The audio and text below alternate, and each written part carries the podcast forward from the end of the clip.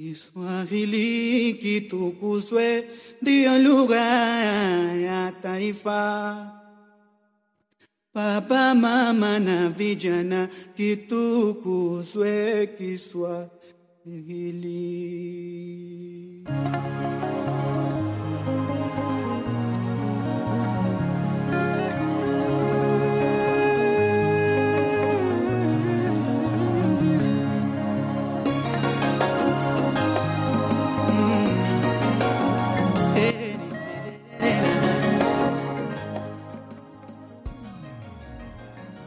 Unity Radio 254. Unity Radio 254. Msikilizaji mpendwa, mahali popote pale ulipo, natumai ubuheri wa afya, na ndivyo basi, natumai unategea tegea kipindi chetu kinavyoanza, kipindi chenyewe kikiwa ni Kiswahili kitukuzwe, Unity Radio 254, na kama ilivyo ada, basi mimi jina langu Kazo Purity, na leo hii kwenye studio zetu tunaye Noah Esokon akiwa tu amechukua nafasi ya Ustadh Festus akiwa naye pia yuko katika shughuli shughuli za hapa na pale, maanake wajua msikilizaji, um, binadamu haachi kuwa na shughuli za hapa na pale, lakini noa esocon tumempeza kwa muda sasa, labda tu atujuze alikuwa wapi, maanake ni kitambo sana toka aingie katika hizi studio zetu, alikuwa nasi uh, sauti yake tumeipeza natumai mnaikumbuka sauti ya noa Esokon ile sauti ya simba. Akinguruma tu utajua tu huyu ni noa Esokon maanake iko na mpigo vile. Noa Esokon tujuze ulikuwa wapi utusalimie ni vipi vipi mpaka sasa umerudi Eh, mwenzangu uh, Purity Kadzu. Eh, kwa mara nyingine tena kwa kishindo narejea huku ndani ya Unity Radio 254 eh, siku zote waswahili wanasema nazi ni tui la kwanza.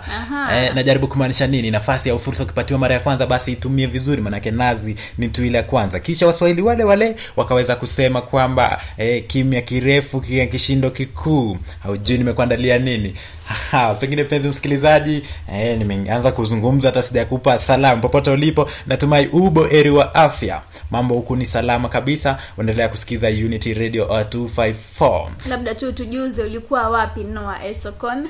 Ah, waniingilia sana. Eh, mi pengine basi nilipokuwa katika kipindi hiki kirefu kwa pale nimeenda kuongeza tajriba katika masuala ya uandishi katika taifa la ujerumani katika mji wa Deutsche Welle. Ha ni mapya hayo. Mwenzangu ananiambia alikuwa amekwenda nchi ya ujerumani kuongeza tajriba yake ya uandishi na wanahabari hapa. Hivi basi amerudi akiwa kuna tajriba nyingine na sijui mbona noa hakuongeza tajriba hiyo huku kenya. Msikilizaji pia tutakuwa tunalizungumzia swala hilo. Ni vipi basi nchi zingine za uingereza zinazidi kuendelea uh, katika sekta mbalimbali na inhali huku afrika mashariki? Bado tu tuna tuko chini katika maendeleo. Ni vipi? Kwani tofauti kwa wapi? Sisi wote ni binadamu ah? E, ni kweli mpenzi msikilizaji tutakuwa tukilizamia swala hilo kwa mapana kabisa. E, kwa nini mataifa ya kizungu mataifa ya ng'ambo yanaendelea zaidi kushinda mataifa ya huku kwetu afrika? Kwa nini wanapiga hatua katika maswala ya uchukuzi? Kwani wanapiga hatua katika maswala ya michezo? Wamepiga hatua katika maswala ya ulinzi? Kila kitu wako mbele yetu. Ni kwa nini Tutakuwa tukilizamia swala hilo kwa mapana na marefu? Muda usiokuwa mrefu. Alafu leo studioni pengine mpenzi msikilizaji tumekuandalia nini? Atakuwa basi na mashahiri tutakuwa tukiangazia vikorombwezo itakuwa pia na sarufi ambayo tutakuwa ukivurumishiwa hewani moja kwa moja na e, eh, Kadzu Purity. E, pia tutakuwa tukiangalia masuala mengine mengi zaidi yanayohusu jamii. Usimtume mtoto dukani wala usibanduke. Ah, na msikilizaji kama mlivyoambiwa msibanduke. Lakini kabla tuwa- maswala hayo noa esokon hapa kwenye studio lazima pia tutume rambirambi zetu. Kikumbuka ya kwamba naye mtangazaji mmoja tajika ambaye wa kbc ambaye jana tu alituacha mm, rambirambi zetu basi noa Eh, rambirambi zetu tunazituma kwa familia ya Badi Muhsin aliyekuwa mtangazaji wa KBC aliaga dunia katika siku za hivi karibuni akiwa kazini kule katika eh, mji wa Mombasa. Eh, rambirambi zetu tunazifikisha kwa familia wanahabari na familia yake kwa ujumla eh, Badi. Popote eh, familia wapo wapokee rambirambi zetu kisha tunasema kwa kauli moja Mungu ailaze roho yako mahali pema apeponi Badi Mohsen. ya badi msina alikuwa mtangazaji mzuri sana. E, mpenzi msikilizaji tunapata bonge la burudani. Itakaporejea atakuwa basi tunapata eh, shahiri atakuwa anaingia katika masuala ya mashairi alafu baadaye baadaye itakuwa tukiangalia vikurombwenzo na mambo inazidi kuwa safi kabisa. Usibanduke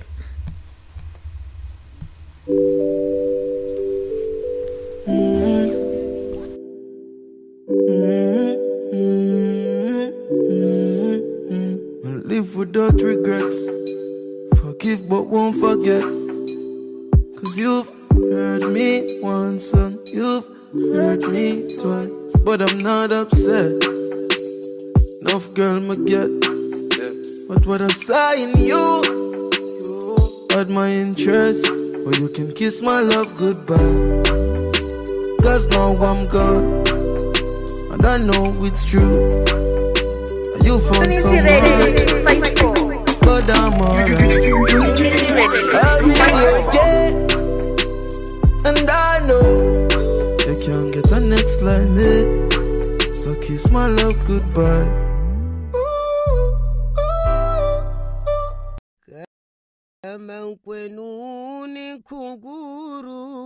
Basi kwangu ni tausi. Na kuja mwendo wa faru, sikizeni wafuasi, wanamuisi kunguru, kumbe yeye tausi. Mola amemnusuru, adhana kalbi kasi kama kwenu ni kunguru, basi kwangu ni tausi. Anang'ara marumaru, kambariki Kudusi, usiku uzidi nuru, hung'ara bila kiasi, mithili ya zeruzeru, lulu au almasi kama kwenu ni kunguru, basi kwangu ni tausi. Hatui kwenye mifuru, miembe na mifenesi, wala sija guruguru, kutoboa mananasi. Kuridhika yuko huru, ana tamaa ya fisi kama kwenu ni kunguru, basi kwangu ni tausi. Mdomo si wa sururu, unapendeza kiasi, na hali kwaru kwaru, majirani kuwa ghasi.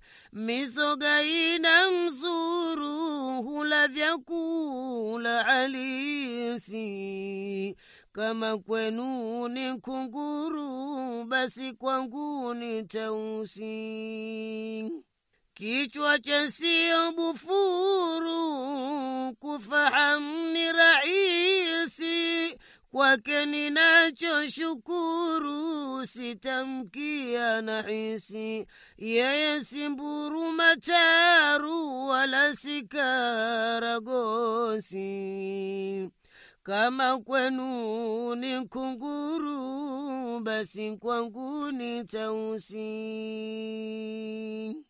Hana teteru kateru, madhubuti si rahisi, mambo yasi varuvaru, metua yake nafusi, majungu aya tudhuru, ni rutuba kwetu sisi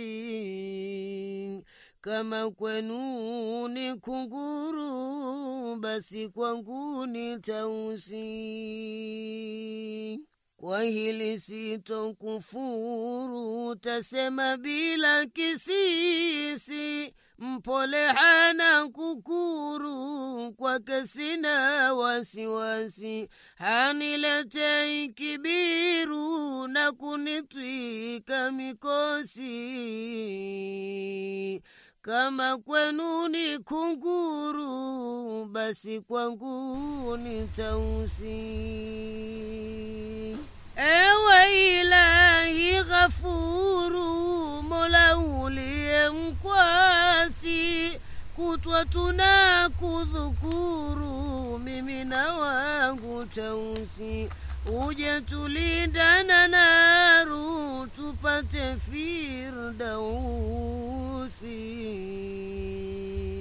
kama kwenu ni kunguru Unity Radio 254. Unity Radio 254.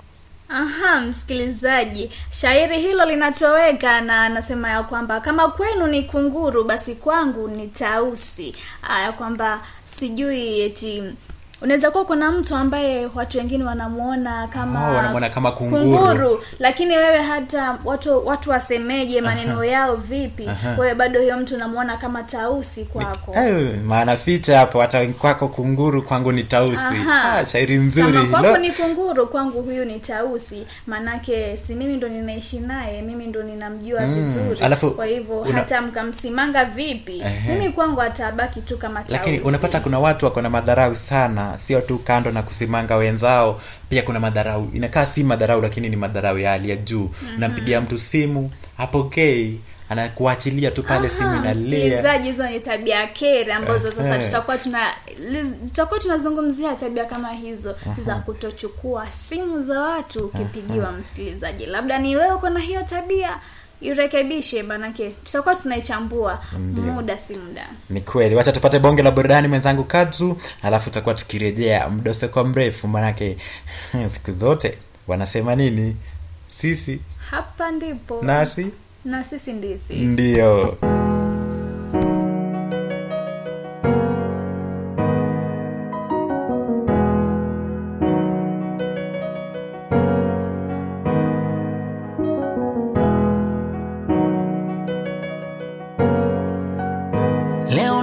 kwa macho, nguvu ya kusema sina. Maneno ya mipasho na jeuri vimeshazima. Nilishafuta namba zako, nkachoma picha zako, sikujali ulivyolia mbele ya mashoga zako, nkasema uende zako, nguo nikakutupia, na zaidi uliuguza vidonda kwa vipigo, manyanyaso kila siku, kwa mawazo kakonda, nikubize kuchiti na fungwa zilinibembeleza, nikakubeza. Unanuka na nikakutelekeza, macho makengeza, miguu ya pweza, kuwa nawe nkasema niliteleza. Leo unapendeza, wamekutengeneza wanaume wenye mali wenye fedha, sasa unajiweza, siwezi kujikweza, najutia nafasi kuipoteza. Leo aibu yangu.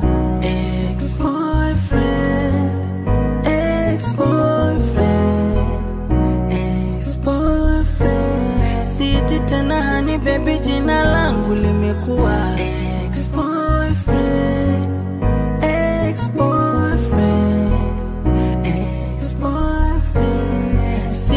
Sikujua kumbe tabu peke yangu naugua.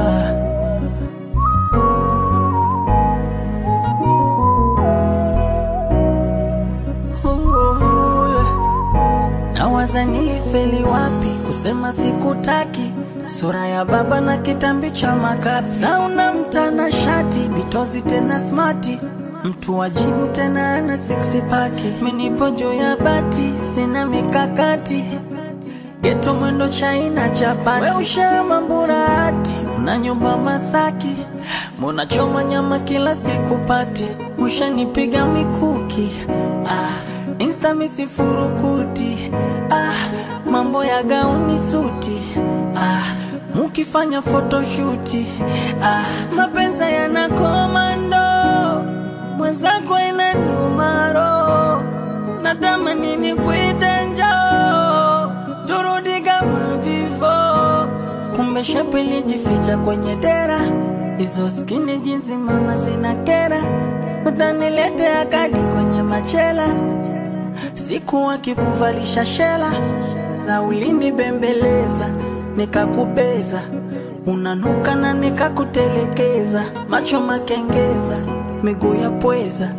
Kuwa nawe nkasema niliteleza. Leo unapendeza, wamekutengeneza wanaume wenye mali wenye fedha, sasa unajiweza na sio najikweza, najutia nafasi kuipoteza. Leo aibu yangu.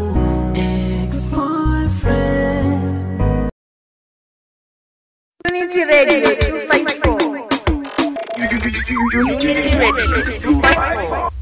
Aha, msikilizaji mpendwa, karibu tena katika awamu yetu nyingine ya pili Noah Esokon, tukiwa tulikuwa tumemwahidi msikilizaji ya kwamba tutakuwa tunamzungu, tunazungumzia swala la kwamba ni vipi nchi za Afrika Mashariki ah, bado sio hazi- afrika mashariki tu afrika nchi za kiafrika kwa ujumla. Afrika yote kwa ujumla hazijaendelea sana ukilinganisha na zile nchi za Uingereza. Nikichukua tu kwa mfano hapa hivi, Noah Esokon ametujuzia ya kwamba alikuwa ng'ambo kuongeza tajriba yake ya elimu katika uandishi na wanahabari. Ni kwa nini basi noa Esokon ukaona uende Ujerumani hmm. kuongeza tajriba yako? okay, unapata ukiangalia katika mataifa za kigeni ni mataifa ambayo watu wamestaarabika sana katika masuala ya kiteknolojia masuala ya uchukuzi ndo unapata kiwango cha elimu cha kule kwao na kiwango cha elimu kwetu kwao naweza sema pengine wanatushinda na asilimia kadhaa pale katika masuala ya kielimu masuala ya uchukuzi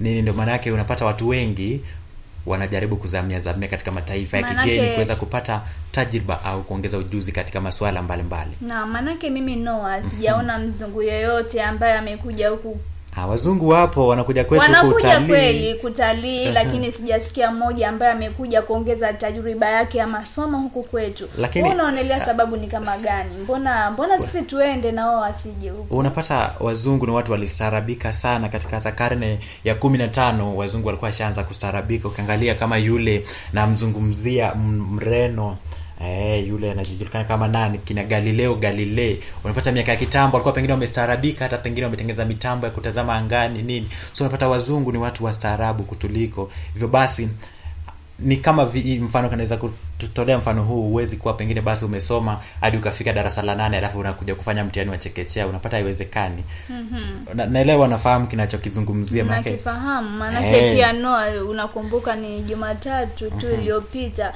kulikuwa na tashwishwi hapa na pale katika mitambo yetu ya um, katika Facebook. mitandao yetu ya facebook whatsapp. Uh, watu walikuwa wanalalamika sana. Na ukumbuke kwamba huyu ni mzungu aliyetengeneza mitambo Kweli, hiyo. ni mzungu, mzungu. wala sio mwafrika. Mm, kukatokea na shida kama hiyo na lakini unapata najaribu kuangalia pengine tukizamia swala hili la wazungu kupiga hatua kutuliko. Mm-hmm. ukiangalia katika historia wakati pengine unaangalia pale nyuma katika historia unapata miaka ya zamani kabisa najaribu kuzungumzia mwaka elfu moja mia nane na wazungu walikuwa wamestaarabika tayari walikuwa washagundua gari washatengeneza vifaa vya kivita. Sisi waafrika huku tulikuwa tu eh, mas, maswala ya kivita tunatumia rungu na mawe. Huko mwingereza ashatengeneza bunduki. Ni kweli noa Esokon, lakini pia mimi kuna jambo moja. Najua pia mimi ni mwanahistoria. Nasomea Kiswahili na historia historia na maendeleo ya Kiswahili. Ndiyo. na basi kama tulivyojuza na bwana wetu bwana Meita Mei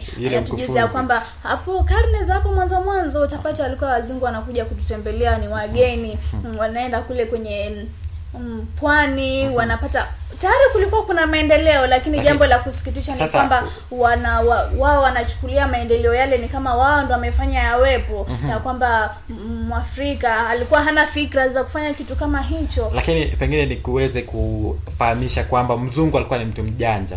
Unapata ukiangalia uh, bara la afrika kwa, kwa ujumla afrika ni nchi bara tajiri zaidi unaweza kusema the richest continent in the world ilikuwa ni afrika hizo enzi za kitambo. Mm-hmm. lakini mzungu kwa sababu ni mjanja akaja wakaiba rasilimali ya afrika hizo enzi kabla mwafrika hajagundua hizi na rasilimali. Wakaweza kuziiba na wakapeleka kwao kule wakaanzisha viwanda ndio maanake wao wamepiga hatua kutuliko. Lakini mali mingi au mali wanayotumia wale waingereza wa amerika waliweza basi kufanya wizi huku afrika kwetu naam maanake ti wanatuambia nikirejelea wale ambao walitembelea kule mm-hmm. malindi wanasema kwamba wale watu wa pwani walikuwa ni wanyenyekevu sana na wapole Eh, wanawakaribisha wageni tu Wanakaribisha wageni hivyo. wa- ni kweli lakini sasa unapata mzungu alikuwa ashaona afrika ni eneo ambayo tajiri wakaja wakachukua mali yetu madini wakazisafirisha hadi kwao unapata hizo enzi afrika ilikuwa na wanyamapori kwa wingi wao wakaweza kufanya uwindaji haramu wakasafirisha pembe za ndovu hadi katika maeneo ya kwao kule na sasa unapata wamepiga hatua wanazitumia tu ni rasilimali yetu na bado unapata yule mzungu akaweza kuandika historia yetu tena unashangaa itakuwaje mzungu anaandika historia ya wa, mwafrika. wakijaribu kusanifisha kiswahili chenyewe utapata mkutano wa kwanza wa kusanifisha kiswahili. Kiswahili ujue ni cha watu wa afrika afrika hivi. Lakini utapata walipokuwa wanajaribu kukisanifisha kiswahili chenyewe hakuna hata mwafrika hata mmoja ambaye alikuwa katika ile kamati ya kusanifisha ni kiswahili. kweli. Alafu unapata jambo ambalo linanishangaza ni kwamba huyu mzungu aliweza basi kuja huku afrika alafu akarejea kwao. Unapata saa sisi wa afrika tunazungumza kiingereza lakini hakuna mzungu ambaye anazungumza kiswahili lakini sisi tulilazimishwa kuzungumza kiingereza. Hapo kuna sasa. ambao waliolazimishwa kuzungumza kireno walilazimishwa kuzungumza kifaransa lakini ukienda kule kwao lugha yetu haizungumzi huko lakini huku si tunazungumza kiingereza. Ah, naam lakini sisi hapa kama unity radio 254 kila siku tunasema ya kwamba ipo siku. Basi msikilizaji ya kwamba pia sisi leo tunakuambia ipo siku pia sisi tutafikia hapo ambapo wapo ah, basi labda tu tupate burudani kiasi tena Yeah. nitakuwa narejea na sarufi. Sawa unapata bonge la burudani hapa basi ni eh, namtafuta hapa na, nandi anasema nimekuzohea atakuwa basi anaingia hewani alafu atakaporejea atakuwa nalizamia eh, suala la sarufi sio? Naam. Haya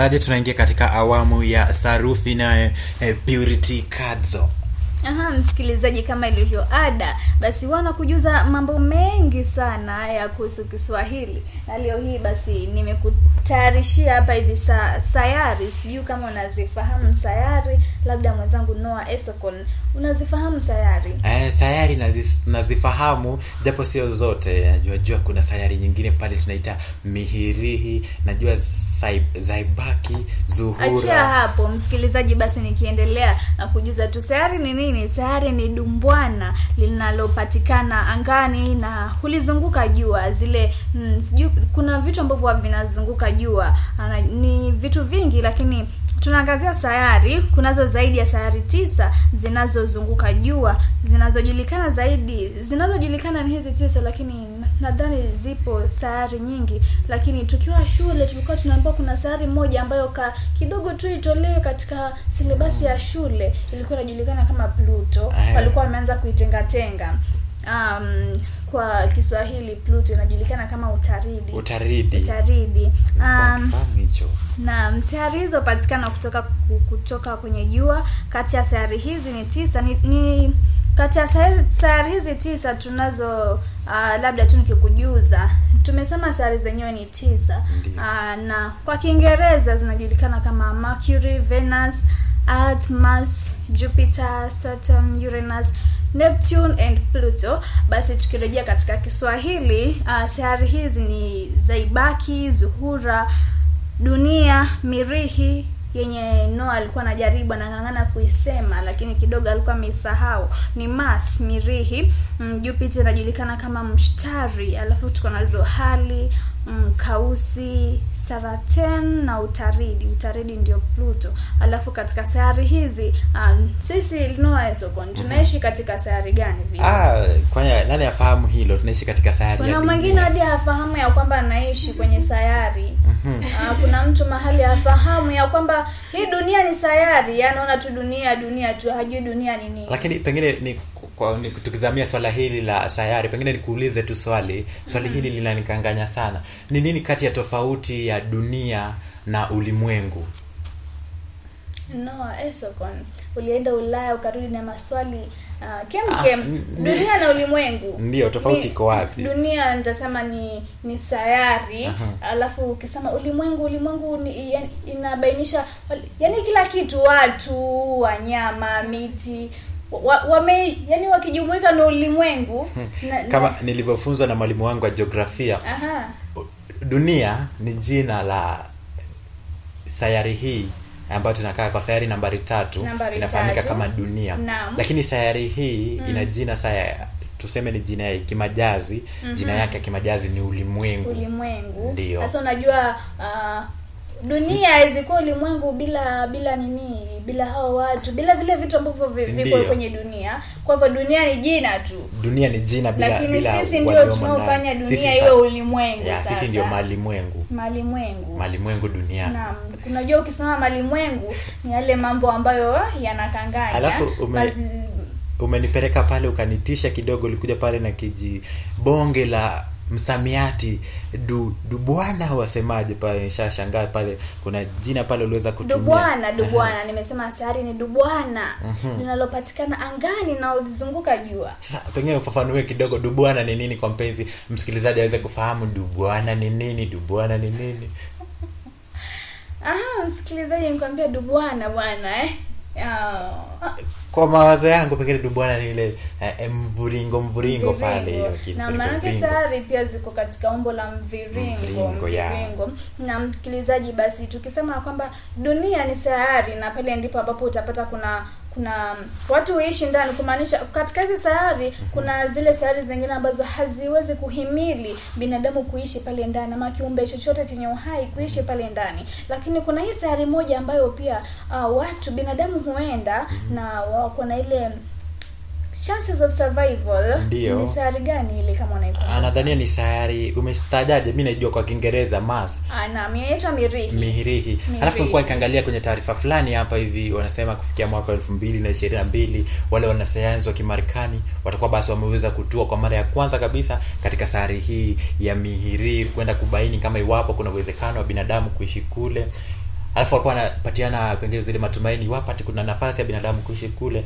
watakuja basi wakawachukue watu kadhaa huku ulimwenguni wakawapeleke huko wakaishi. nadhani pia mi nitakuwa mmoja wao wale wale watu ambao watakuja chukuliwa angalau na mimi pia nile nikaandika habari ni vitu gani vinapatikana kule katika Lakini- ile sayari ya mirihi. Lakini kuna hatari kubwa maanake ilikuwa naangalia pale ki, sinema fulani inaonyesha pia kuna viumbe fulani wanayoishi katika sayari hii. Wale viumbe pengine ni hatari sana wanajulikana kwa jina la kimombo wanawaita aliens kwa kiswahili mi sijui. Wanafahamika kama aliens kwa lugha ya kimombo wanasemekana wako kule lakini hiyo pengine itakuja kudhibitisha wakati mmoja maanake hakuna aliye na uhakika. Wapo viumbe wale wako kule katika sayari hii Ah, naam msikilizaji. Ni hayo tu katika sarufi zetu za leo. Hadi uh, jumamosi nyingine hapo nitakuwa na kujuza mambo mengine yanayotokea tokea ni vipi kuhusu kiswahili. Eh, mpenzi msikilizaji kumbuka unaendelea kusikiliza kipindi hewani kiswahili kitukuzwe. Eh, naona hapa msikilizaji mmoja anasema anatuma rambirambi zake kwa familia ya badi musina eh, popote walipo unapata huyu badi musina alikuwa mwanahabari tajika sana eh, katika kituo cha kbc amefanya kwa muda sana. Eh, nasi hapa bado unity radio tunasema eh, rambirambi zetu ziweze kufikia familia yake badi Musini na mungu ailaze roho yake mali pema peponi, peponi.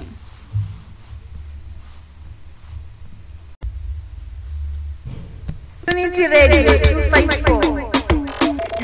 Unity Radio 254. msikilizaji karibu tena katika awamu ya tatu kipindi kikiwa ni kiswahili kitukuzwe na unasikiliza unity radio 254 na basi tupate taarifa za unity radio 254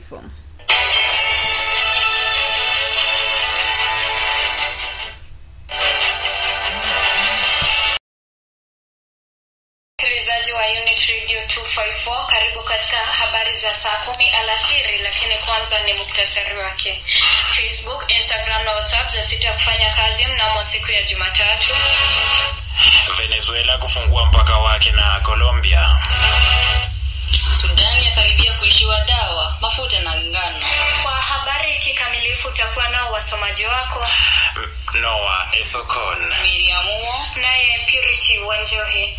Mitandao ya kijamii ya Facebook, Instagram na WhatsApp iliweza kusita kufanya kazi kwa masaa matatu tangu Jumatatu jioni, lakini hatimaye kwa kiasi kadhaa lakini hatimaye kwa kiasi fulani imeanza kufanya kazi tena saa chache zilizopita.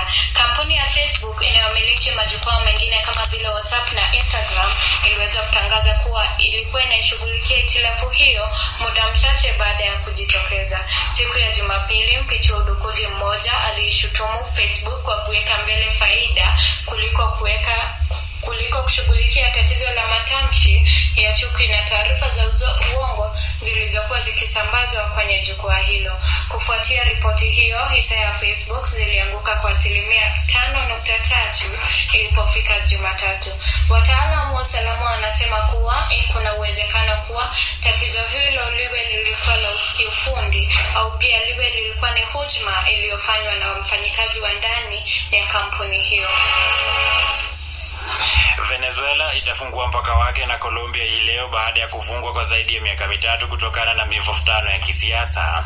Taarifa hiyo ilitolewa jana na makamu wa rais wa venezuela delcy rodrigue kupitia runinga ya taifa.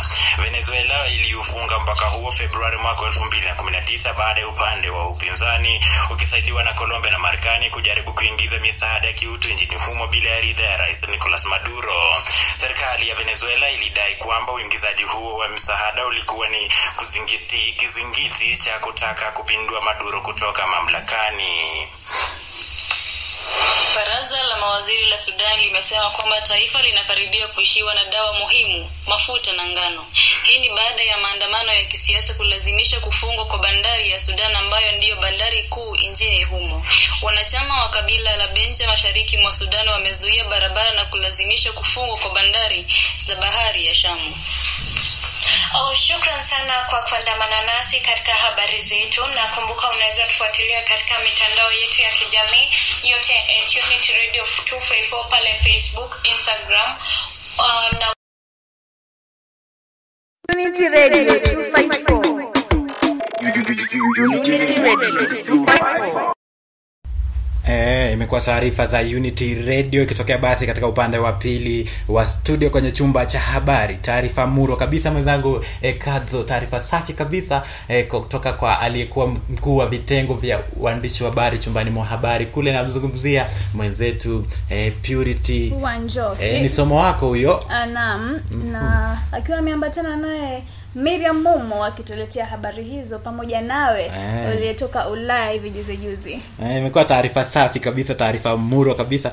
Alafu eh, mwenzangu Kadzu, tutakuwa basi baada baadaye tunazungumzia eh, tabia keri Tabia keri, lakini kwanza tupate bonge la mziki tutakaporejea ni tabia keri ambapo tutakuwa tukizungumzia hey, masuala ya watu kutopokea simu unampigia mtu simu achukui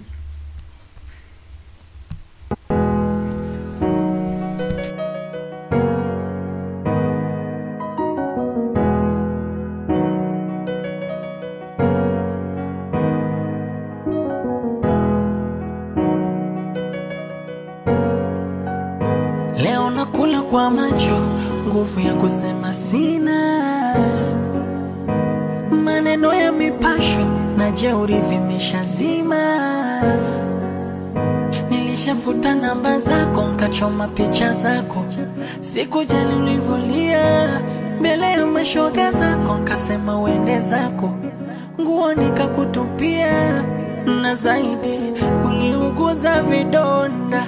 Kwa vipigo, manyanyaso kila siku, kwa mawazo kakonda, nikubize kuchiti, na fungwa zilinibembeleza, nikakubeza. Unanuka na nikakutelekeza, macho makengeza, miguu ya pweza, kuwa nawe nkasema niliteleza. Leo unapendeza, wamekutengeneza. Wanaume wenye mali wenye fedha. Sasa unajiweza siwezi kujikweza. Najutia nafasi kuipoteza. Leo aibu yangu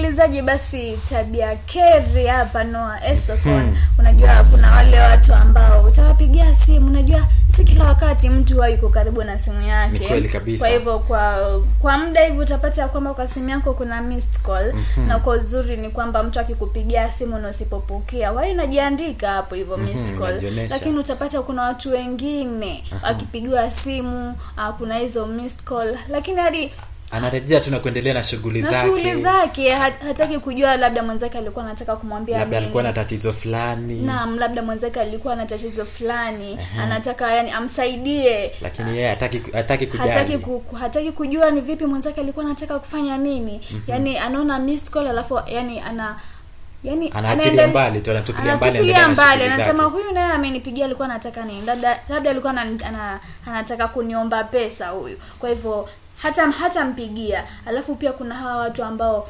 anapigiwa simu anaangalia tu simu hivi. Ah, huyu ni mtu fulani anapiga. Sipokee hii simu. Na hivyo ndivyo simu anaiangalia inaita anatumia credit ya mwenzake. Simu iko kwenye mkono ameshikililia hivi. Lakini pia inategemea wakati mwingine unaweza kuwa nataka kupokea simu kumbe ni mtu anakudai pengine mtu ako na anataka deni lakini sasa mbona usilipe madeni yako ama ni mtu mbwea la pengine uko na shughuli zako za hapa na pale anakupigia pengine anataka kupatia vitina unaacha tu anatumia credit yake. Kata basi. Kata nijua umenikatia simu kuliko naacha tu. Mimi nadhani uko mbali na simu. Kumbe umeshikilia simu hivi kwenye mkono. Alafu pia kuna ile tabia bado pale mwingine anapokea alafu anajifanya akusikii. Kia, "Ai, eh, eh, pia ni tabia anasema kali. nyingi kujifanya tu asikii lakini anakusikia. hataki Eh. tu hataki tu kusikia. Maanake labda najua kitu ambacho utamwambia. Yeah. kwa hivyo hataki kukusikiliza. Yeah, alafu hii tabia hii noa ya kutochukua simu pia mimi iko na watu wengine hawa waheshimiwa hawa. Sijui kama iliandikwa mahali ya kwamba mheshimiwa asipigiwe simu jamani. Maanake inanitatiza sana. Utapata unapigia mheshimiwa simu. Vipi mheshimiwa? Hata waipokea simu yako. Na wale watu hata wakiwa na miss call hawarejelee kupiga simu sijui kama ni sheria fulani mi nadhania pengine ni madharau ya kiwango fulani pale wale watu wako katika awamu ya juu pale matajiri wanajiona bora kuliko watu wa kawaida. Sana shanga huyu anampigia simu anataka kumwambia nini? Pengine anadhania labda ni pesa anataka kuomba. Amekalia tu pale. Ah, ananipigia anataka kusema nini hivyo. Basi anakataa kupokea simu. Na- namwona mwenzangu pale Purity Wanjohi anawashwawashwa pale, mdomo unamwashawasha. Labda tu tuambie, unakerwa na hii tabia pia wewe ama ni vipi? Naam, hii ni tabia ambayo imekuwa ikinikera. Uh, haswa wale watu ambao wanatoka pale mashambani kisha wanakwenda kule mjini. Wanapopigiwa simu na wale watu ambao waliwacha pale mashambani uh, huwa wana ile mentality ya kwamba wanataka kuwaomba pesa sijui wanawasumbua hawazipokei zile simu zao. Wanasahau kwamba hata most likely watakapokufa hawatazikwa kule mjini bali watarejeshwa kule kwao Na utapata hadi tikiti yenyewe ya kwenda mjini. Ulichangiwa na wanakijiji, lakini pindi tu unapofika kule mjini unawasahau kabisa. simu hupokei na hata labda ni jirani tu anakupigia anataka kukuarifu ya kwamba yule mamako aliyemwacha akiwa ni mgonjwa hivyo ndo ameaga dunia. Na huchukui simu jamani. kweli ni tabia keri sana sana. Namuunga asilimia mia moja mkono huyu purity wanjoi amezungumzia swala nzuri kabisa pale ni ukweli watu wanatoka mashambani wanafika mjini wanjoi na sasa wao ndio wamefika pale wanampigia simu anadhania pengine aha huyu katu amenipigia leo ni pesa nataka kuomba. Kumbe wanataka kumbatia taarifa fulani kuhusu kijiji na kwao. mambo kangaja huenda yakaja. Unajua siku moja pia linaweza likakufika wewe kama binadamu uh, mambo haya hayasiti kutusibu jamani. Kwa hivyo wewe uh, unapofanikiwa jamani kumbuka watu wa kwenu unapopigiwa simu na mtu kutoka pale kijijini labda alikuwa ni rafiki yako wa kitambo chukua hiyo simu msalimie bwana. Kama unajua salamu ni muhimu hata labda hakuombi pesa anataka tu kukujulia hali. Vipi noa esokon toka umeenda ulaya? Na, na noa esokon ulipoenda ulaya tumekuwa tukijaribu kukutafuta wewe. Lakini u- u- Ah, ah, wanapata laini ya simu pale. Ah, kwani uko na laini ngapi, laini ya simu haingii. Pengine labda wapiga laini ya kenya huku lakini kufika kule ulaya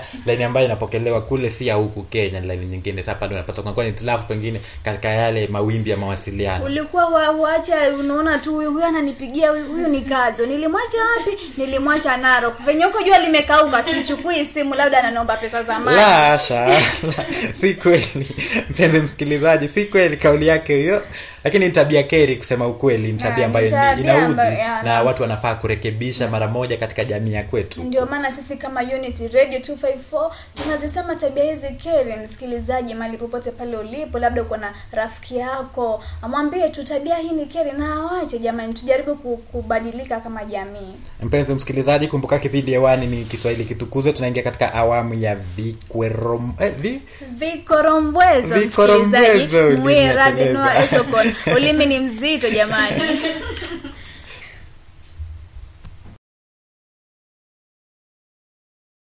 sina budi bali kusema asante sana lakini ndakuacha tu na kukueleza kuwa sie kila anayevaa suti ana pesa. Wengine wa Sabato tu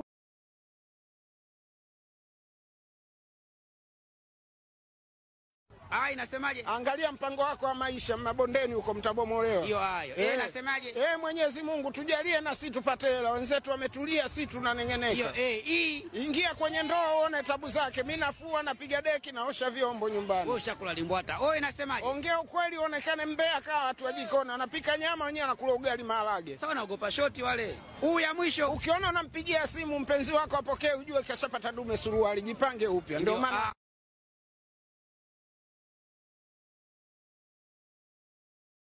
ndo vikorombwezo hivyo maana ya a e i o u sio sio vile ambavyo mwalimu wangu wa kiswahili pale chekechea alikuwa ananifunza. Ndo hizo maana zingine za a e i o na u. Ah, msikilizaji basi ndivyo tunafunga jamvi Eh, tunafunga funga jamvi. Alafu mpenzi msikilizaji siku ya jumapili basi tuweze kujitokeza tukaweze kutazama mechi ya vijana wa nyumbani Harambee Stars wakicheza na vijana wa Uganda Cranes. Katika siku ambazo zimepita siku kadhaa vijana wa nyumbani Harambee Stars waliweza kuleta aibu kubwa baada ya kupigwa magoli tano bila kitu na vijana wa Mali hivyo basi tujitokeze tukaweza kushabikia timu ya kwetu maanake uzalendo inaanza na sisi wenyewe. Kipindi wani imekuwa ni kiswahili kitukuzwe ndani ya unity radio 254 nikiwa basi nimevaa viatu vyake e, mwenzangu ustad andai ambayo pengine amezamiazamia katika masuala mengine huku. Tutakuwa naye wiki ijayo. Ah, hmm. Ah, nami msikilizaji kama ilivyo ada jina langu kazo purity. Ah, kutoka studioni mpenzi msikilizaji tunakuaga kwa kibwagizo kwamba punda si msomi ila akosi kazi